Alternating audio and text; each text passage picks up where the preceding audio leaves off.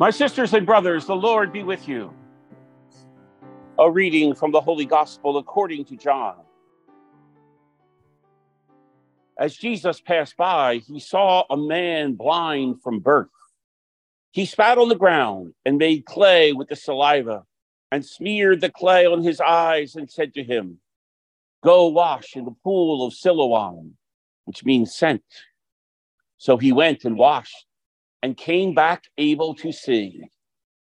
His neighbors and those who had seen him earlier as a beggar said, Isn't this the one who used to sit and beg? Some said it is, but others said, No, he just looks like him. He said, I am. They brought the one who was once blind to the Pharisees. Now Jesus had made clay and opened his eyes on the Sabbath. So then the Pharisees also asked him how he was able to see. He said to them, He put clay on my eyes and I washed, and now I can see. So some of the Pharisees said, This man is not from God because he does not keep the Sabbath. But others said, How can a sinful man do such signs? And there was division among them. So they said to the blind man again, What do you have to say about him, since he opened your eyes? He said, He is a prophet. They answered and said to him, You were born totally in sin, and you are trying to teach us? Then they threw him out. When Jesus heard that they had thrown him out, he found him and said, Do you believe in the Son of Man? He answered and said, Who is he, sir, that I may believe in him? Jesus said to him, You have seen him, and the one speaking with you is he. He said, I do believe, Lord. And he worshiped him. The gospel of the Lord. Praise to you, Lord Jesus Christ.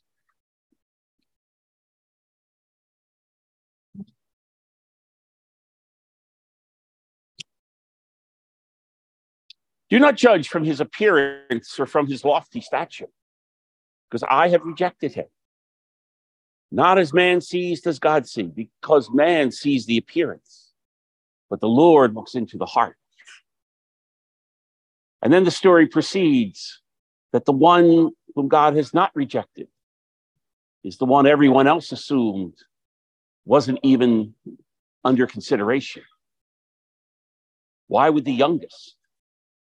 Why would the youngest be selected over his elder brothers to be the king? But indeed, he was the one accepted, the one called, the one chosen. Somehow or another, David did make a splendid appearance, but he was still the youngest.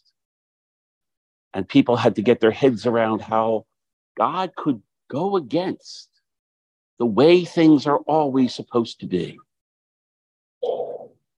You see, despite the fact that most of us have eyes that work fairly well, even as we get older, they work less well, but they still work fairly well. The problem with our vision is less to do with our eyes and their connection to our brains than how we have been trained to see, how we have been trained to judge, how we've been trained to make assumptions. So there's the assumption that the youngest can't be considered over the oldest. And yet God saw something very different. Jesus sees a man born blind. Everyone else saw a sinner or someone who was being punished for the sins either of himself or of his parents, which was a common belief that people who were afflicted with disabilities of any kind, or sicknesses and diseases, were cursed by God as a punishment for something somewhere in their past that they probably had no idea about. And yet, this was the assumption. People who were blind were not worthy of God's blessings. But of course, Jesus sees something very different. He looks at the blind man and he doesn't see a sinner, he sees a prophet. Someone who has not been trained to see the way all of us have been trained to see, and therefore capable of learning to see as God sees. Of course, he pays a high price for that.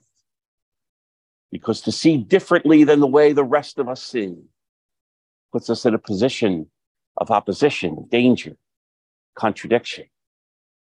And yet, that is what prophets always end up being. The Pharisees see this blind man and they still can't get over the idea that God could not do this work in him. It must be the work of evil. And they ask him to explain it, and they hear a horror story in their ears and in their eyes that someone violated the sacredness of the Sabbath by making mud and bringing about healing and restoring sight. They have been trained to see.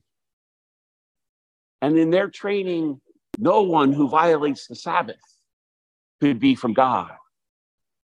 And so they cannot see this great work, this great miracle that God has done because, in their assumption, Jesus is a sinner, even more a sinner than the blind man he has cured.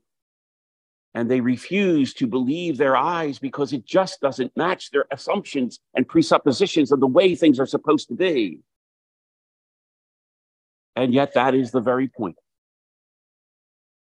For the whole mission and ministry of Jesus was about trying to change the way we see, away from the way we have been trained to see, and towards being trained to see as God sees.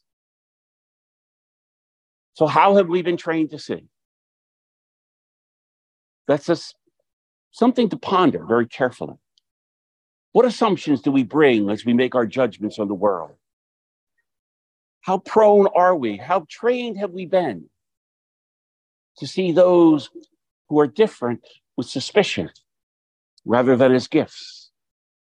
To see those who are less able as somehow less instead of potential instruments and prophets of the glory of God? How much has our fear trained us to see only the worst in those we do not like, rather than to see their gifts and their goodness, perhaps challenging pieces and places in our own hearts that are closed and tight and hard? How much does our vision need to be retrained into the vision of God through the mission and ministry and teaching of our Lord Jesus? How can we be trained to see enemies as friends and potential brothers and sisters? How can we be trained to see the glory of God even in the midst of great suffering and sadness? How can we be trained to see the signs of hope when nothing ever seems to be ever any different than it is? How can we be trained to see with faith when it's so hard to believe that things could ever be ever different than they always and always have ever been. To be trained to see as God sees is absolutely the work of the saving power of Christ. He has come to set us free.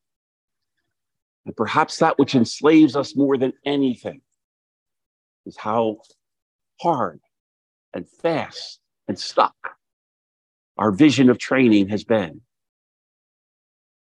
Jesus sets us free, first of all and most of all, from the assumptions that we bring to our visions and judgments on the world. And to be a follower of Jesus just might require all of us to always ask as we are seeing and judging Am I seeing this as I have always been trained to see? Or is somehow or another our Lord and Savior and teacher Jesus, inviting me to see something completely different and therefore to judge it in a completely different way.